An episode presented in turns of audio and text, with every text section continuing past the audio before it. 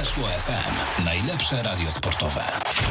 Dzień dobry, rozpoczynamy dzisiejsze Stadio Weszło. Krzysztof Rot, moim i Państwa gościem będzie dzisiaj Michał Gajdek, portal 9CampNou. Cześć Michał. Cześć Krzysiek, dzień dobry wszystkim.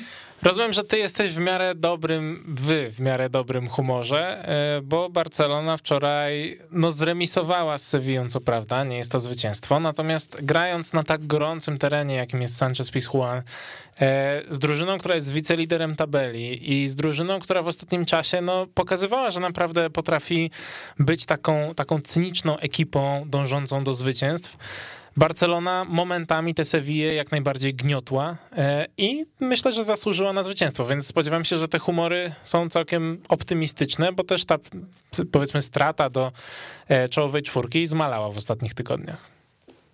Tak, jak najbardziej. Powiem szczerze, że spory niedosyt na pewno jest po tym wczorajszym meczu. Ja szczerze mówiąc przed nim być może nie jest tak, że nastawiałem się, że my tam pojedziemy po zwycięstwo i że tylko i wyłącznie zwycięstwo powinno Barcelonę interesować, ale jednocześnie też nie uważałem, a i takie głosy czytałem, że właśnie remis powinniśmy brać w ciemno, bo na więcej nie ma co liczyć. No i rzeczywiście to się potwierdziło. Myślę, że widać, że drużyna wygląda lepiej o pewnych aspektach, w innych niestety w dalszym ciągu jest trochę do poprawy.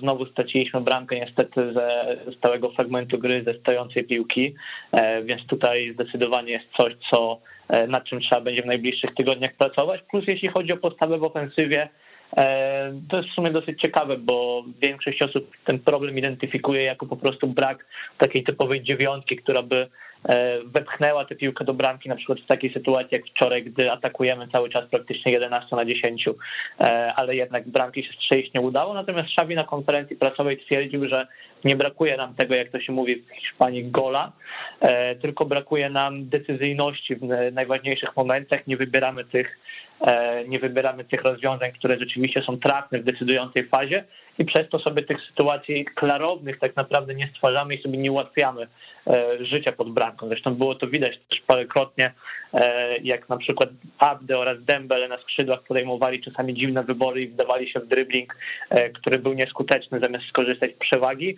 to Xavi tam przy linii bocznej szalał i myślę, że to będzie coś, nad czym będzie na pewno podczas tej przerwy świąteczno-noworocznej również pracował. Tak, w ogóle kiedyś to mi bardzo przypomina taką analogiczną dyskusję, która miała miejsce parę lat temu w kontekście Realu Madryt, że też momentami Karim Benzema jest takim zawodnikiem, który bardzo często się porusza jednak poza polem karnym i wielu kibiców liczyło na to, że uda się sprowadzić jakąś taką właśnie typową dziewiątkę. Przed Luka Jović i w 2 lata strzelił 2 albo 3 gole już, chyba 3. Chyba 3, więc powiedzmy, że to nie jest też zawsze rozwiązanie problemu, jak mówi Xavi. Jak ty sobie patrzysz na tę drużynę, to oczywiście tam możemy zaraz rozmawiać o słabej formie poszczególnych zawodników, na przykład Ter Stegena, mam wrażenie, że to jest takie nazwisko, które nam się tutaj wysuwa na piedestał.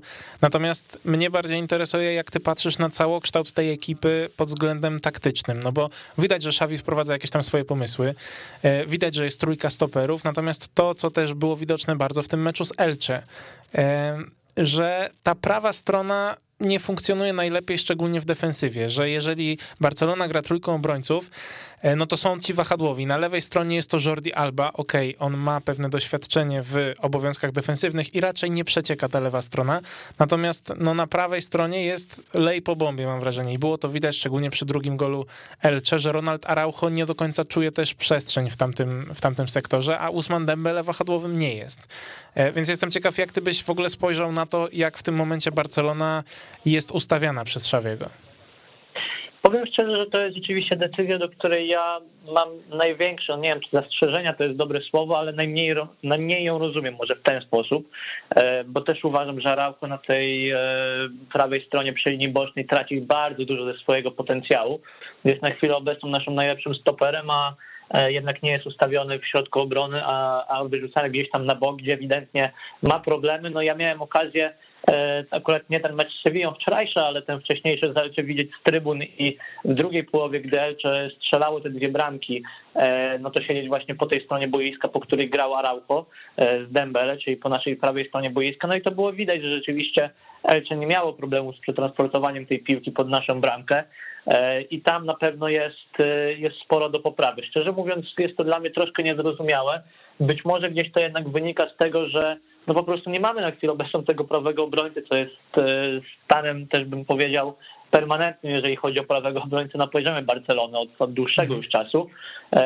Natomiast no teraz tak naprawdę jest Oscar Mingueza dostępny, jeżeli chodzi o zdrowych zawodników.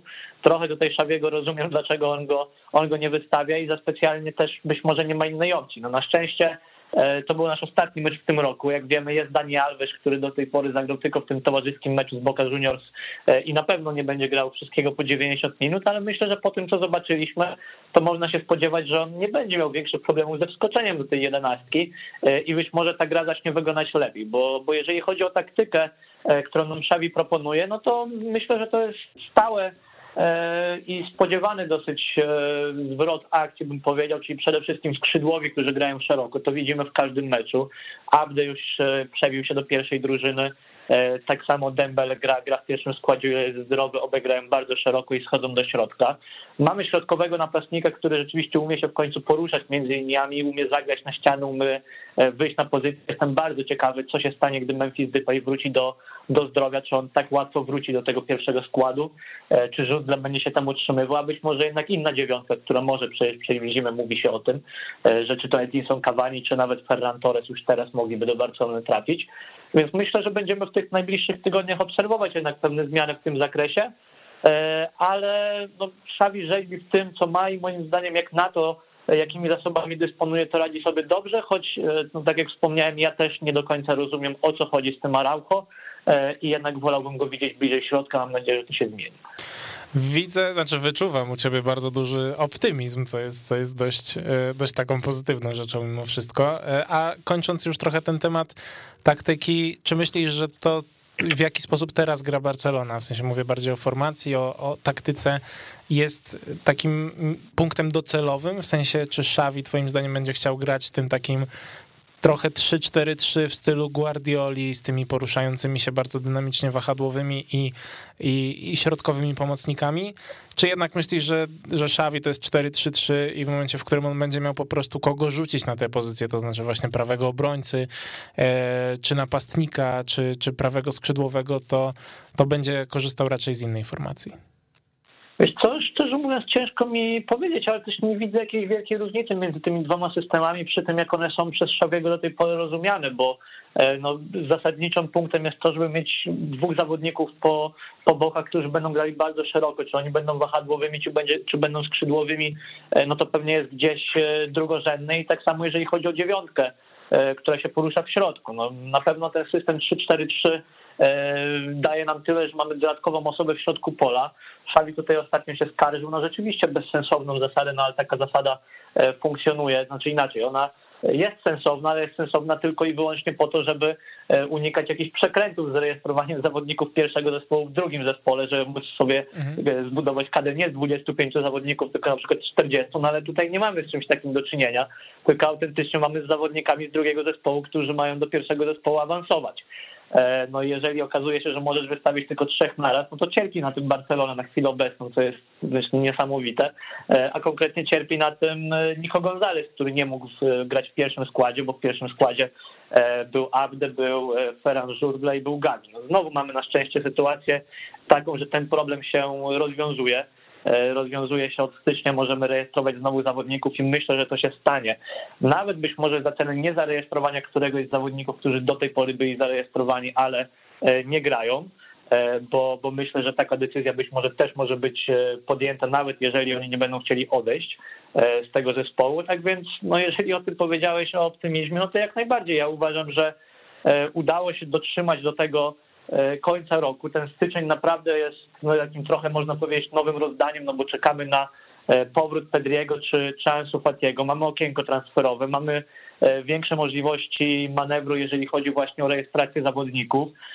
Mamy w końcu dostępność Daniego Alvesa, więc no nie widzę powodu, żeby miało być gorzej. Dodatkowo ten terminarz w styczniu w lidze, no bo abstrahuję od Superpucharu Hiszpanii, gdzie jak wiadomo gramy gramy z Realem Madryt, ale szczerze mówiąc, no, ja nie przykładam do tego trofeum zbyt wielkiej wagi i zdecydowanie bardziej bym wolał, żebyśmy po prostu zaczęli nadrabiać dystans w lidze i żebyśmy spokojnie do tego top 4 weszli. Tak, o Superpucharze Hiszpanii już się kiedyś wypowiadał José Mourinho, że to jest ważne trofeum dla tych, którzy je wygrywają. A jeśli chodzi o Barcelonę w samej La Lidze, jakiś czas temu to było jeszcze bodajże 9 albo 10 punktów straty do tego 4. miejsca. W tym momencie, jeżeli Atletico wygra swoje zaległe spotkanie, no to zajmie 4. miejsce z 32 punktami na koncie, czyli Barcelona do Atletico 4. będzie traciła dokładnie 4 punkty.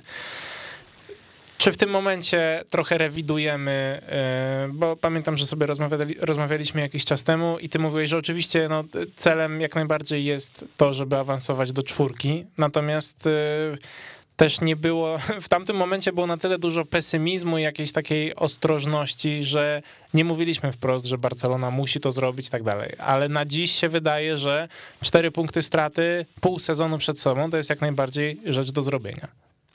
Znaczy ja cały czas uważam, że to nie jest tak, że coś musimy, to znaczy inaczej, to jest na pewno bardzo pożądane i bardzo potrzebne, ale jednocześnie, bo w takim kontekście o tym rozmawialiśmy, no ja do końca bym nie winił Xaviego, jeżeli tak się stanie. No, mamy drużyny, które punktują naprawdę dobrze, zobaczymy jak to będzie wyglądało w dalszej części sezonu, ale ja w dalszym ciągu jestem optymistyczny, no, tak jak nie straciłem wiary w to, że ten awans będzie w momencie, w którym już zmieniliśmy trenera, bo rzeczywiście gdyby Ronald Koeman został w dalszym ciągu na stanowisku, no to byłbym tutaj mocno pesymistyczny do tego.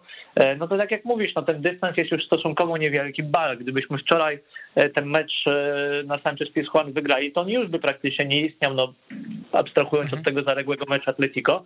Ale po pierwsze, no powody do optymizmu są, gdyż tak jak wspomniałem, nadchodzi ten styczeń, który gdzieś tam może być fajnym momentem.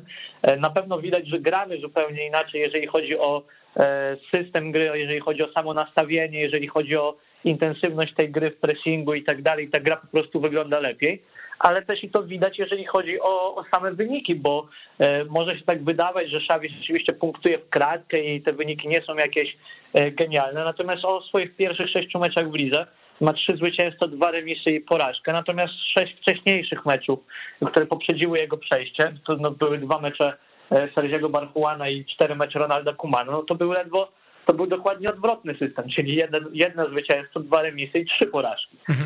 Czyli z 5 punktów w 6 meczach, to było katastrofalnym wynikiem, przeszliśmy nagle do 11 punktów w 6 meczach, co dalej być może nie jest jakimś świetnym rezultatem, ale na pewno jest drogą w dobrą stronę. No ja myślę, że na pewno musimy w tę 4 celować i jak najlepiej sobie zagwarantować, czy jak najpewniej sobie zagwarantować miejsce tam.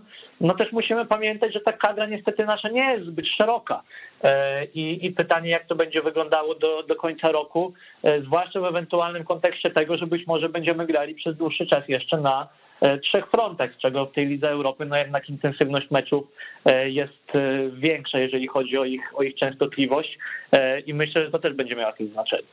Tak, to prawda, a przechodząc do tych takich młodszych zawodników, bo zaraz sobie też poruszymy temat tego spotkania z Elche, który z nich najbardziej do tej pory cię zachwyca? No oczywiście, że jest Gavi i myślę, że Gaviego możemy sobie z tego porównania wyjąć, bo wiadomo, że on nam najbardziej imponuje, bo cały czas ma 17 lat. No ale w ostatnim czasie mam wrażenie, że widać z meczu na mecz postępy Abde, mimo że on no nadal widać, że nie jest zbyt doświadczonym zawodnikiem, że przydarzają mu się jakieś tam głupie błędy, ale widać naprawdę dużą jakość i taką dużą chęć do gry. Mamy tego Jutglę, który wszedł, tak naprawdę też Barcelonie brakowało kogoś takiego, kto by właśnie robił przestrzeń między liniami i mam wrażenie, że mimo, że Jutglà, okej, strzelił tego pierwszego gola, to na pewno duży zastrzyk pewności siebie, ale dużo daje przede wszystkim w takiej grze bez piłki, no ale są też Nico Gonzalez, widzieliśmy mały epizod Iliasa, myślę, że jeszcze jego czas powiedzmy nadejdzie. Który z nich powiedzmy najbardziej cię ekscytuje, z którym z nich największe nadzieje wiążesz w ogóle i na ten sezon i na też przyszłość? Znaczy z tych, których wymieniłeś, to zdecydowanie mimo wszystko z Nico. Uważam, że on teraz trochę cierpi właśnie na tej dziwnej regule, że nie może grać w pierwszym składzie, myślę, że spokojnie by w tym pierwszym składzie grał, gdyby gdyby tylko mógł, i uważam, że to jest zawodnik na pewno z największym potencjałem, jeżeli chodzi o tę całą trójkę, może też dlatego, że no, oglądamy go jednak praktycznie od początku sezonu, zaś Abde, jak i Jutglà zwłaszcza, no to już są wynalazki, można powiedzieć, ostatnich tygodni nawet, a nie miesięcy. Myślę, że dla każdego z nich gdzieś miejsce w tej Barcelonie się znajdzie, być może, tak jak wspomniałeś, no wydaje się, zwłaszcza ten Abde czasami trochę taki toporny, on miał też ten słynny wywiad po meczu z Osasuną, o ile dobrze pamiętam, gdzie widać, że jeszcze nawet na trening medialny to się za specjalnie nie załapał, bo wyszło to karykaturalnie, ale rzeczywiście jestem pozytywnie nim zaskoczony pod tym względem, no, że chłopak nie boi się tych driblingów, tak? Nie boi się, czy to jest właśnie mecz z Sevillą na wyjeździe, czy to jest mecz z Elche u siebie, to on po prostu w te pojedynki wchodzi, to specjalnie się nie zastanawia. A też nie mam wrażenia takiego, żeby on był jakoś strasznie jednowymiarowy w tych pojedynkach. To znaczy nie jest tak jak na przykład kiedyś było z Christianem Tejor, który no właściwie jedyne co mógł zrobić, to wypuścić sobie piłkę i pobiec do przodu i szybko rywale się na to łapać przestali. Ja myślę, że Abde tutaj może rzeczywiście, jeżeli będzie dobrze poprowadzony, coś pokazać. Jeśli chodzi o Jutglę, no to też jest ciekawa historia, bo on, tak jak wspomniałeś, bardzo fajnie się porusza w tym między liniami, bardzo fajnie na tej dziewiątce gra, a on też dziewiątką nie jest. On tak właściwie jest bardziej skrzydłowym i bardziej na tej pozycji występował w Barcelonie B, więc też jestem ciekawy, jak ta jego przyszłość będzie wyglądała, zwłaszcza, że no on akurat też jest sporo starszy od Gaviego, no to wiadomo, ale w ogóle nie jest aż tak młody zawodnik. Nie jest to taki wytwór dla masy też od dziecka, no to jest chłopak, jakby nie patrzeć, który jest rocznik 99, więc on za 2 miesiące będzie miał 23 lata. Tak, to prawda, dlatego też mnie, nie wiem czy widziałeś, to chyba AS wrzucał jakiś artykuł właśnie o Abde i o Jutgli w kontekście, nazwał ich Canteranos del Barça, czyli wychowankowie Barcelony. Bardzo mnie to rozbawiło w kontekście tego, że obaj jednak trafili do Barcelony kilka miesięcy temu, no ale... No nie, absolutnie kwalifikacji jako wychowanków nie wiem, może ze względu na jakieś przepisy ligomistrzowe, tak, gdzie tam się liczy określony czas spędzony w drużynie przed danym rokiem życia, nie pamiętam jak to dokładnie wygląda. 3 lata między 15 a 21 rokiem życia. No właśnie, ale tak realnie, nawet jeżeli no Jutglę nawet na to się nie ma szans załapać, Abde jeszcze tak, ale no myślę, że absolutnie nie można ich traktować jako wychowanków Barcelony, natomiast to też jest w ogóle ciekawa historia z Abde, który no przeszedł do Barcelony, została zapłacona za niego klauzula Heraklesowi i to swoją drogą też jest dość interesujące, że Herakles odrzucił ofertę, z tego co pamiętam, 1 miliona euro i bodajże no kilkudziesięciu procent od dalszej sprzedaży tego zawodnika, a musiał się go pozbyć za 2 miliony euro klauzuli, więc szczerze mówiąc nie wiem, czy w długoterminowej perspektywie to no tak, nie będą tutaj pluli w brodę, ale no on przyszedł tylko i wyłącznie dlatego, że Barcelona zrobiła sobie miejsce po odejściu Ilaisza Moliby, tak więc no pozostaje tylko podziękować Ilaiszowi znowu. Tak, Ilaiszowi, który generalnie przygody w Lipsku na razie nie zaliczy do udanych. Przechodząc do spotkania z Elche, to był taki mecz, w którym Barcelona, oczywiście to Elche, więc też zachowujemy proporcje, natomiast Barcelona wyglądała po raz kolejny bardzo dobrze w ofensywie, aż przychodził taki moment i mam wrażenie, że to jest taki też element wspólny z tym, co oglądaliśmy za Koemana, że przychodził taki moment, w którym kompletnie była stracona kontrola nad spotkaniem i mam wrażenie, że te problemy znów brały się bardziej z tej prawej strony. Ja powiem ci szczerze, że nawet nie umiem wytłumaczyć tego, co się stało, bo no, frekwencja na tym meczu była jaka była, było 40 tysięcy ludzi, nieco ponad, w związku z czym w miejscach na Camp Nou można było przebierać, natomiast zresztą nigdy nie jest tak, że siedzi się na swoim miejscu, które ma się przypisane i w pierwszym połowie właśnie byliśmy tam grupką znajomych, usiedliśmy na wysokości dosłownie linii pola karnego bramki, na którą Barcelona atakowała. I to w ogóle był bardzo fajny wybór, to była lewa strona Barcelony, w związku z czym najwięcej się tam działo, no i ten rzut rożny z tej perspektywy, po której Jutglà strzelił bramkę, też ta akcja Gaviego i tak dalej, to wszystko wyglądało fajnie. No i w przerwie tak mówimy, kurczę, no to taki fajny mecz, no to przenieśmy się lepiej na drugą bramkę, to dalej zobaczymy jak atakujemy. A tu się okazuje, że najciekawsze rzeczy niestety paradoksalnie działy się tam na dokładnie tę samą bramkę, tylko że teraz atakowały ją Elche. W związku z czym była to no, bardzo dziwna sytuacja. Ja już w pierwszej połowie widziałem takie symptomy, że coś w tej obronie jest nie tak, ale znowu jeżeli chodzi o stałe fragmenty gry, tam były 2 takie sytuacje, gdzie Elche miało wolnego tego wolnego grało w formie dośrodkowania i dochodziło do groźnych sytuacji. No, ta piłka do bramki na szczęście nie wpadła, ale potem no, szybkie akcje, znowu prawą stroną, tak jak powiedziałeś, no Ter Stegen, którego ile akurat wczoraj to absolutnie nie winię za tę bramkę, no tak za Elczą mógł zdecydowanie zrobić więcej. No i niestety wyglądało tak, jak wyglądało. No, najbardziej przerażające było to, że w momencie, w którym Barcelona traci już tę pierwszą bramkę, gdzie jest 2-1, to nie ma takiego momentu uspokojenia, nie ma takiego przejęcia kontroli, zwolnienia, trochę przytrzymania piłki, tylko jest absolutna panika, przeciwnik zaczyna naciskać, no i jest od razu druga bramka, tak? I to rzeczywiście jest jakaś pozostałość po tych czasach Ronalda Koemana i to jest coś, co Xavi będzie musiał naprawdę wyplenić wszystkimi możliwymi sposobami, no bo tak na dłuższą metę się po prostu nie da grać, tak? Znaczy to mieliśmy już takie sytuacje w tym sezonie, mieliśmy ich całkiem sporo, no największym chyba, czy najbardziej takim emblematycznym przykładem był ten mecz z Celtą, gdzie nawet 3-bramkową przewagę się udało roztłonić, ale i tutaj zdecydowanie no to jest kryminał, tak? Dobrze, że ten mecz się skończył jak się skończył i tę bramkę udało się na 3-2 strzelić, ale nie można sobie na takie sytuacje pozwalać, no zwłaszcza na Camp Nou, zwłaszcza z Elche. Jeszcze mam dla ciebie dwie kwestie, takie już bardziej związane z przyszłością, bo z tej naszej rozmowy też bije optymizm. Barcelona swoje zmagania w tym roku kalendarzowym już zakończyła, no a tak jak mówisz, no w styczniu i będzie mógł wrócić Dani Alves do gry, w sensie zacząć grać i będą mogli wrócić Pedri i Ansu Fati, więc to też są no dość mocne, dość solidne wzmocnienia dla Xaviego, więc jak najbardziej jest masa powodów do optymizmu.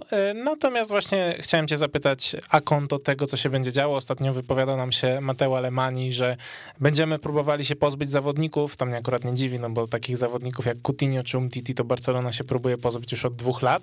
Natomiast zapowiedział też, że możliwe, że będą transfery. Wiemy, że od dawna się mówi o Ferranie Torresie, o Cavanim też się zaczęło mówić niedawno stosunkowo. I jeszcze jeden zawodnik, ja cały czas nie jestem w stanie, Cabral chyba się nazywa, ten z Basel, prawda? No więc jestem ciekaw, gdzie ty byś zdiagnozował taką największą potrzebę, którego z tych zawodników najchętniej byś przyjął? No zakładam, że skoro tak się wypowiada Mateo Alemani i wykonał takie ruchy latem, jak pozbycie się Moriby, odejście Messiego czy Griezmana, no to Barcelonę po prostu na przynajmniej jeden taki transfer stać, więc jestem ciekaw, gdzie upatrujesz takiej największej potrzeby chwili. Czy ja zdecydowanie, no widać, że te działania klubu są bardziej skoncentrowane na tym, żeby sprowadzić napastnika, tak, żeby sprowadzić piłkarza ofensywnego. Właściwie tylko w takim kontekście się mówi, gdzieś tam się mówi na przykład o tych prawych obrońcach, o Aspilicuecie, o różnych innych zawodnikach, ale to jest raczej melodia przyszłości, to znaczy lato. Natomiast ta główna potrzeba, żeby wzmocnić Barcelonę, tak jak rozumiem identyfikowano, to jest zdecydowanie atak, gdzie też zwolniło się niestety miejsce w takich, a nie innych okolicznościach wobec Sergio Aguero. Ja myślę, że no, absolutnym ideałem by było, gdyby mogło przyjść 2 zawodników, czyli taka typowa 9, powiedzmy, jak się mówi o Edinsonie Cavani na przykład, czy właśnie o tym Cabralu i tak dalej. No i bardzo głośno jest o tym Ferranie Torresie. Bardzo głośno także z powodów pozaboiskowych, z tego co słyszałem różne takie plotki, to podobno akurat Ferran Torres się spotyka z córką Luis Enrique i bardzo by chciał wrócić do Hiszpanii i zamieszkać w Barcelonie właśnie ze względu też na swoje życie prywatne, w związku z czym no to też jest taki dosyć nietypowy, można powiedzieć, czynnik i pytanie, czy to jest coś, co jest realne. No ja myślę, że taki zawodnik właśnie jak Ferran Torres, czyli zawodnik, który na pewno nie jest typową 9, ale zawodnik, który ma tego gola, w cudzysłowie, jak mówią Hiszpanie, zawodnik, który umie się na pewno poruszać między liniami, który był fajnie wykorzystywany przecież przez Luis Enrique na przykład w kadrze, to jest właściwie podręcznik, jak skorzystać w takim właśnie systemie z Ferrana Torresa, czyli tutaj mamy czy hat-trick z Niemcami, czy 2 bramki ostatnio z Włochami, no to jest gdzieś piłkarz, który jeżeli Xavi go sobie zażyczył, to jestem absolutnie pewny, że on ma pomysł na jego wykorzystanie. Myślę, że no tak jak jeszcze w lato się mówiło o Danim Olmo, to ten temat absolutnie upadł.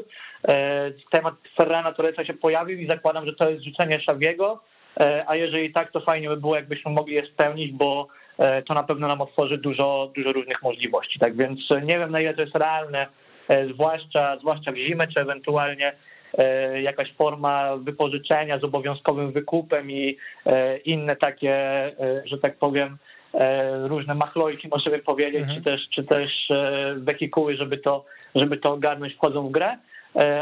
Ale to gdzieś jest ten chyba top 1 absolutnie.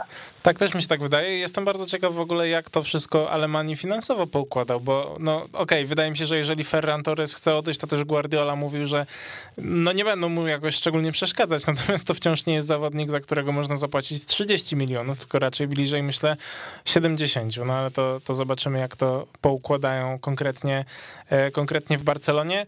Czy ten optymizm, na którym w tym momencie jest taka fala po prostu tego optymizmu w Barcelonie.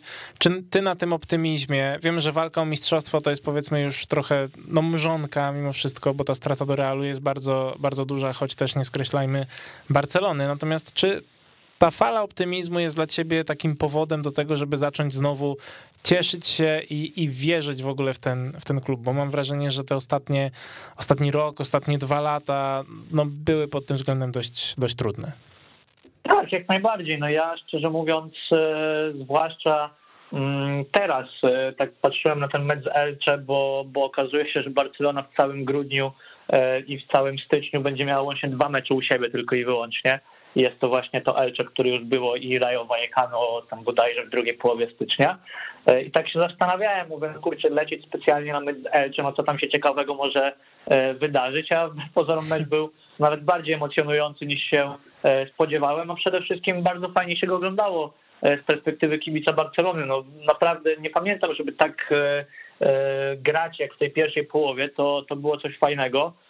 Myślę, że jak najbardziej, ta drużyna, też nie można popadać w taki hura optymizm. Ja myślę, że kwestia mistrzostwa i tak dalej to jest absolutnie zakończona i nie mówię tego tylko i wyłącznie po to, żeby tutaj zapeszyć, ale szczerze tak po prostu uważam, jeżeli żadna drużyna nie jest w stanie tego mistrzostwa wygrać, jeżeli Real go nie przegra, a jeżeli nawet Real miałby go je przegrywać, to Barcelona jest gdzieś tam na liście pretendentów do tytułu wcale nie na najwyższym miejscu. I myślę, że musimy też sobie zdawać z tego sprawę, z miejsca, w jakim jesteśmy, to znaczy w dalszym ciągu na pewno przyjdą znowu kontuzje, przyjdzie cięższy terminarz, przyjdą mecze, czy przyjdą trenerzy, którzy będą bardziej być może już nauczeni tych zawodników z Barcelony B, którzy dopiero co weszli do drużyny i siłą rzeczy ciężej się na nich obecnie przygotować, ale potem pewnie będzie łatwiej. I pewnie przyjdzie jeszcze jakiś moment kryzysowy, w ogóle tego nie wykluczam. Dlatego w hura optymistą bym nie popadał, ale uważam, że powinno być tylko lepiej, przy czym to raczej takimi małymi kroczkami do przodu, a nie, że jedziemy teraz nagle po tryple, tylko że z Ligą Europy zamiast z Ligą Mistrzów. Tak, partido a partido, jak mawia Diego Simeone. Ja ci za dzisiaj, Michał, serdecznie dziękuję. Był z nami Michał Gajdek, portal 9CampNou. Dziękuję również. Dzięki wielkie i ja was zapraszam na krótką przerwę i za chwilę wracamy na antenę. Weszło FM, najlepsze radio sportowe. I wracamy na antenę Weszło FM i jest już z nami Paweł Łożuk, weszło.com. Cześć, Paweł. Cześć wszystkim. Zaczniemy sobie od tematu Realu Madryt. Real Madryt, można powiedzieć, że wręcz kłopoty w raju, bo wszystko się działo dobrze w ostatnim czasie, dobrze chłopaki robili, cytując klasyka, natomiast w ostatnim czasie, ostatnie kilka dni powiedzmy, mecz z Cádiz był meczem dość pechowym dla Realu Madryt, ale jednocześnie mam wrażenie, że królewcy nie zrobili szczególnie wiele, żeby to spotkanie wygrać. Czy ty, jak sobie oglądałeś ten mecz, to czy ty miałeś takie przekonanie, że to naprawdę powinno być zwycięstwo Realu Madryt? Bo ja szczerze mówiąc, jak sobie patrzymy potem w statystyki, to ten współczynnik XG, obecnie bardzo popularny, jest bardzo wysoki. Tam Real powinien strzelić co najmniej 2,5 gola, natomiast ja nie widziałem, szczerze mówiąc, takich klarownych sytuacji. Mam wrażenie, że najlepszą sytuacją to było, uderzenie Fede Valverde z dystansu i strzała Zarda. Wiesz co, dużo jest w tym, co mówisz, że mimo wszystko potencjał tego meczu nie został w pełni wykorzystany, ale też nie oszukujmy się, pewne usprawiedliwienia można znaleźć, zważywszy na to, co działo się z zespołem. Jeżeli doliczymy do tego przypadki pozytywne testów na koronawirusa, to ten zespół miał prawo być do jakiegoś stopnia rozbity, tym bardziej, że widzimy, co się dzieje w Anglii i do piłkarzy też napływają pewne informacje. Także myślę, że akurat tutaj sfera taka psychologiczna mogła nieco zawieść, Ja wiem, że to jest przez wiele osób może lekceważone, ale moim zdaniem jednak piłkarze myślą też o tym. A jednak ta sytuacja związana z tym, co się działo w Realu Madryt, była na rękę zespołowi Alvaro Cervery i myślę, że potrafili po prostu to wykorzystać. Idąc trochę dalej, taka jedna główna kontrowersja, bo myślę, że o samym meczu to naprawdę nie ma co rozmawiać. No Real Madryt zamykał Cádiz we własnym polu karnym, natomiast nie był w stanie sobie po prostu stworzyć klarownej sytuacji. Taką największą kontrowersją, która miała miejsce w tym meczu, to było wejście Casemiro w nogi bodajże Ivana Alejo, jeśli dobrze pamiętam. Ja na początku, jak patrzyłem na to wejście, to zrozumiałbym czerwoną kartkę, natomiast wydawało mi się, że też sędzia podjął słuszną decyzję z tą żółtą kartką. Potem sobie to obejrzałem kilka razy, jeszcze poczytałem różne rzeczy i zmieniam zdanie. Uważam, że nawet jeżeli tutaj Casemiro ratowany jest przez to, że ostatecznie nie trafił w nogi Ivana Alejo i że... nie było to wejście, powiedzmy, na wysokości kolana, tak jak to miało miejsce z Monchu i Viniciusem, no to nawet dla przykładu za takie rzeczy się powinno dawać po prostu czerwone kartki, bo to są potencjalnie groźne wejścia. Też mi się tak wydaje, to było takie bardzo infantylne zagranie. Dla mnie to wyglądało nieco tak, jakby dzieciak zobaczył piaskownicę i próbował do niej wskoczyć i tak mniej więcej wyglądała ta interwencja Casemiro.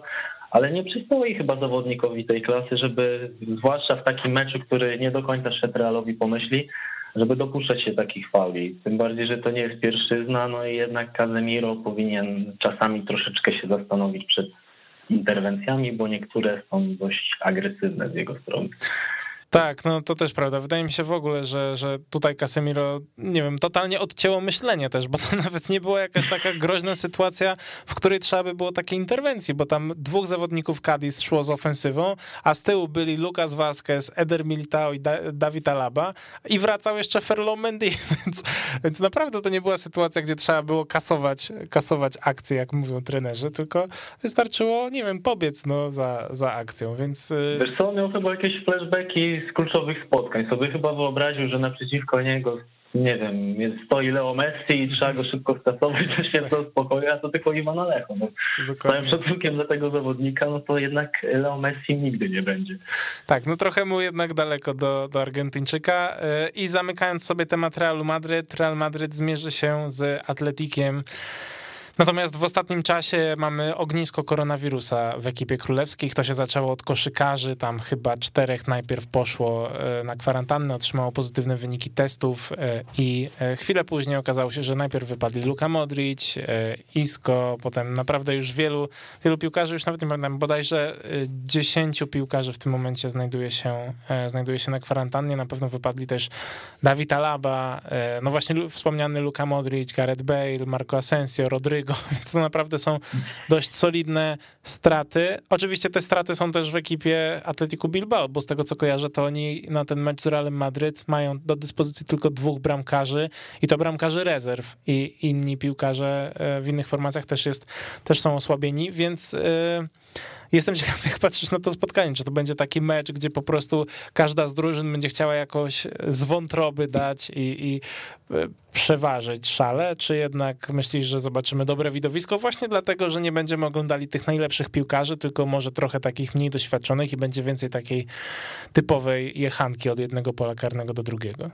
Właśnie tu bym podążał tym drugim tropem, o którym wspomniałeś, i myślę, że jednak każdy będzie się chciał pokazać. Ja wiem, że to jest takie dość bardzo, to jest ogólne stwierdzenie, raczej taki frazes, ale jakby nie patrzeć, dla wielu zawodników Realu Madryt lepszej okazji do pokazania się szerszej publiczności nie będzie, bo nie oszukujmy się, ta pierwsza 11 w normalnych warunkach jest dość stała i też Carlo Ancelotti nie jest skłonny do zmian, jeśli jest wszystko w porządku, więc moim zdaniem będą chcieli pokazać się z jak najlepszej strony. Na to do Atletiku, ja po prostu byłem w szoku, to co się ostatnio wydarzyło.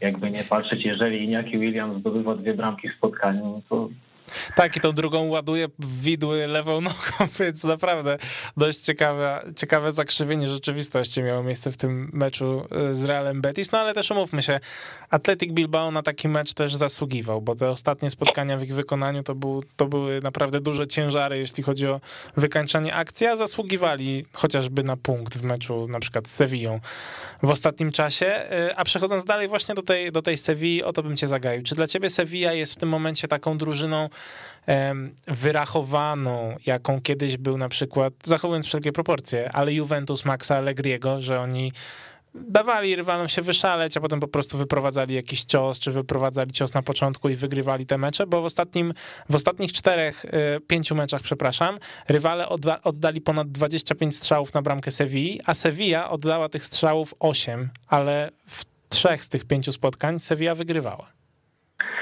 Właśnie zgodzę się z tym, tylko ja zawsze szukam bardziej analogii jednak do Atletico Madryt, bo oni z tego czasu opracowali to cierpienie do perfekcji. Z Juventusem to raczej mam takie skojarzenia, że jest 0-0, nagle Allegri wpuszczał jakiegoś defensywnego pomocnika i Juventus wygrywał. A tutaj jest nieco inaczej mimo wszystko.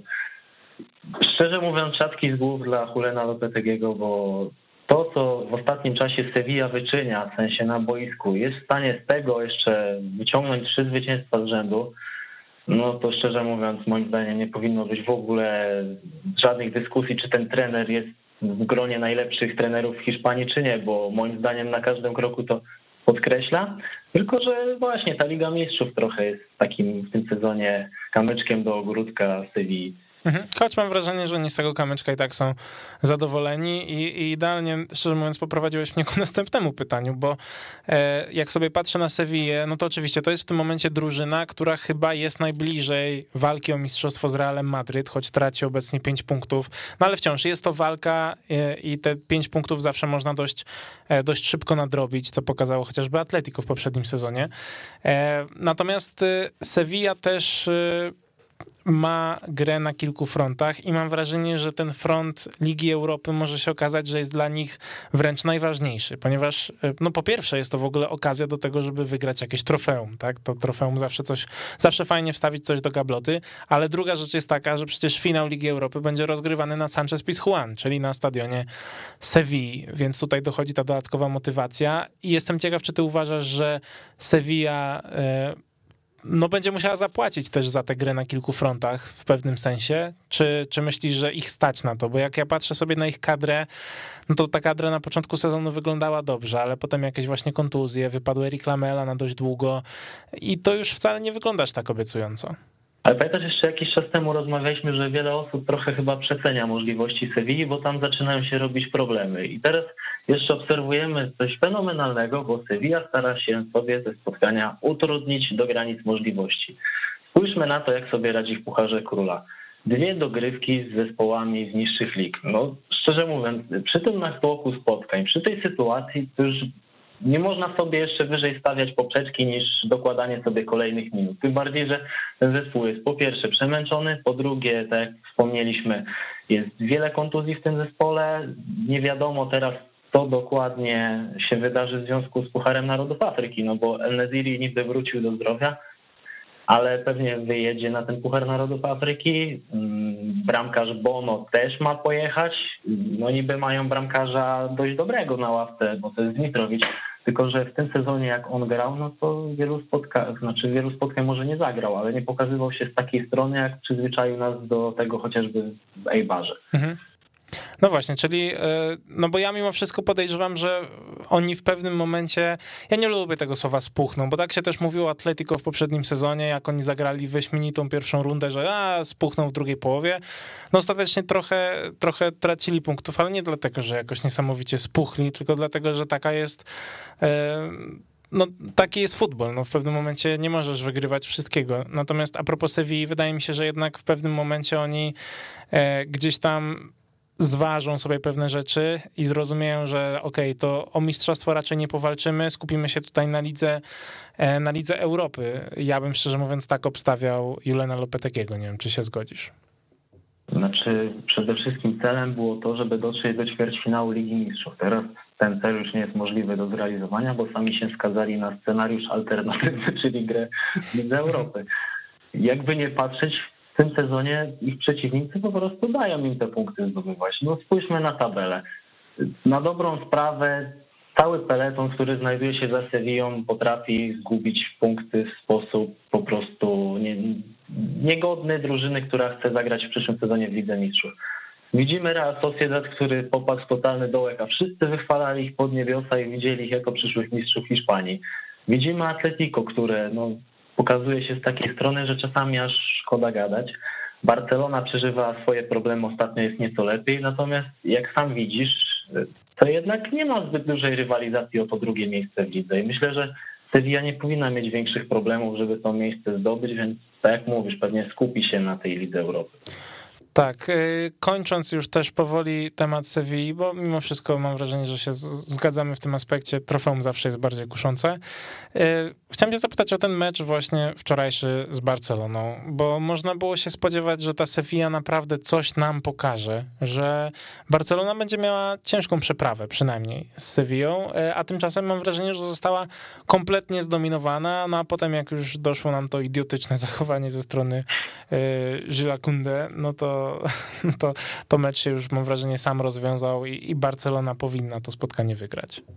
Oj, zdecydowanie tak, tym bardziej, że od samego początku Sevilla miała problemy z wyprowadzeniem piłki. Nie potrafił tej piłki dobrze wyprowadzić bramkarz Bono, który minimum raz wykopał na aut. Później też taka sytuacja przydarzyła się Diego Carlosowi i już widziałem, że Julen Lopetegui tam zaraz może wyjść na boisko i pokazać swoim piłkarzom, jak powinny się wyprowadzać tą futbolówkę. I teraz ja się zastanawiałem, bo jeżeli mówimy, że Sevilla potrafi cierpieć, teraz tak myślałem, co się stanie, jak w końcu Barcelona pęknie, bo moim zdaniem to jest dość takie znamienne, że Barcelona w każdym meczu popełnia dość duży błąd. No, w meczu z Elche to dwa duże błędy skończyły się bramkami najpierw Morente, a później Mii. I tutaj Sevilla cierpliwie też, pomimo tego, że oczywiście gra im się nie układała, to cierpliwie czeka na swoje szanse. Najpierw trafił Mir do bramki, ale gol został anulowany. No i za chwilę był ten rożny. Już chyba piąta bramka stracona przez Barcelonę po rzucie rożnym w tym sezonie, więc tutaj jest duże pole do popisu, duże pole do poprawy w drużynie Xaviego i Sevilla potrafiła to wykorzystać, a później walory estetyczne tego meczu myślę, że pozostawiały wiele do życzenia. Tak, to prawda, choć w ogóle jeżeli patrzymy sobie też na środek pola, to środek pola Sevilli mam wrażenie, że nie funkcjonował. To o czym mówisz, że to wyprowadzenie piłki, to raz, ale oni też nie byli w stanie za bardzo się utrzymać przy futbolówce i też to, co powiedziałeś, też to zauważyłem, że Julen Lopetegui w pewnym momencie wydawał się, jakby chciał wbiec na to boisko i pokazać po prostu, w jaki sposób powinni tę piłkę wyprowadzać. Nie wiem, czy ty uważasz, że to po prostu jest kwestia jakiegoś tam wysokiego pressingu Barcelony, czy czego to jest kwestia? Bo tacy piłkarze jak Rakitic, Jean Jordan, oni z reguły potrafią gdzieś tam tą futbolówką operować. To jest temat dość złożony, bo po pierwsze Barcelona dość dobrze grała z wysokim pressingiem i tutaj trzeba pochwalić jednak Xaviego za to, a po drugie moim zdaniem słabo jednak funkcjonowała wymiana piłki pomiędzy linią środkową a powiedzmy zawodnikami, którzy grali nieco wyżej. Rafa Mir gra bardzo słabo tyłem do bramki, a czasami jednak przydałoby się odegrać piłkę napastnikowi w taki sposób, żeby on się mógł zastawić, trochę sekund zyskał, żeby reszta kolegów zdążyła się przemieścić o kilkanaście metrów. I tego moim zdaniem w Sevilli brakuje. Za to też często Mir jest karcony przez swojego trenera. Zwraca Lopetegui uwagę na to, już wielokrotnie w mediach o tym wspominał i myślę, że to jest taki element do poprawy w tym zespole. A druga rzecz, że o ile tak, Papu Gomez ostatnimi czasy gra nieco lepiej, o tyle Lucas Ocampos przynajmniej w tym spotkaniu moim zdaniem zagrał bardzo słabo. Moim zdaniem niewiele wniósł.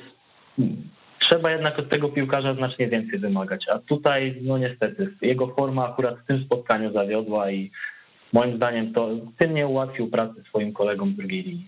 Tak, w ogóle Lucas Ocampos taki jest bardzo męczący w swojej grze ostatnio. Mam wrażenie, jakby był bardzo pewny siebie, ale niekoniecznie mu niektóre rzeczy wychodzą. Tak szczególnie jak wczoraj na przykład się ścierał z Gerardem Piqué, to było to widoczne, że Lucas Ocampos podchodzi na niesamowitej pewności siebie do tych kolejnych pojedynków i kolejne pojedynki przegrywa. No ale to powiedzmy, że on to sobie musi jakoś tam w głowie poustawiać. Przeszedłbym do ostatniego punktu naszej dzisiejszej rozmowy, czyli do Villarealu, który no początek sezonu miał bardzo ciężki i gdzieś tam w dolnej części tabeli funkcjonował. Natomiast w ostatnim czasie też dzięki temu zwycięstwu wczorajszemu z Deportivo Alaves, to też było zaległe spotkanie, Villarreal wrócił do czołowej dziesiątki. No i jak sobie patrzymy na nich w ostatnim czasie, to jest właśnie z kolei odwrotność Sewilli, czyli oni mają te mecze, które jak najbardziej powinni wygrywać, a ich nie wygrywają. Natomiast no też potrafią właśnie tak uderzyć pięścią w stół, jak chociażby ostatnio 5-2 z tym Deportivo Alaves, a wcześniej przecież wygrali z Atalantą i awansowali do fazy pucharowej Ligi Mistrzów. Więc jak ty patrzysz w ogóle na tę drużynę Emery'ego? Czy to jest, czy te takie wahania formy wynikają bardziej z tego, że oni są jeszcze niedoświadczeni na najwyższym poziomie, czy może uważasz, że na przykład wrócił Gerard Moreno i wszystko zmierza ku lepszemu? Z Gerardem Moreno to jedno, ale druga rzecz, zauważmy, ile czasu zajęło Sewilli to, żeby się dostosować do takiego poziomu, żeby łączyć grę między ligą a pucharami europejskimi. I teraz ten sam proces musi przejść Villarreal. Stopniowo się tego uczyć, krok po kroku. I jednak ten Villarreal ma z tym problemy. Jakby nie patrzeć, wczorajszy mecz to było takie idealne podsumowanie rundy, bo z jednej strony Villarreal pokazał ogromną siłę w ofensywie. Jak odpalili taki tryb zabawy, no to nie było co zbierać na dobrą sprawę, ale z drugiej strony przydarzały im się proste błędy i dwie bramki wynikały z błędów takich czysto indywidualnych. No to, co zrobił Pau Torres przy wybiciu rzutu wolnego, tak podał do Joselu, no moim zdaniem wołał pomstę do nieba i powinien się Pau Torres zastanowić, czy jednak te błędy nie biorą się z tego, że czuje się czasami zbyt pewny siebie. Tak, z tym Pau Torresem to jest w ogóle dla mnie też ciekawa sprawa, bo gość mimo wszystko był przymierzany do największych klubów, łącznie z Realem, Barceloną czy Manchesterem United.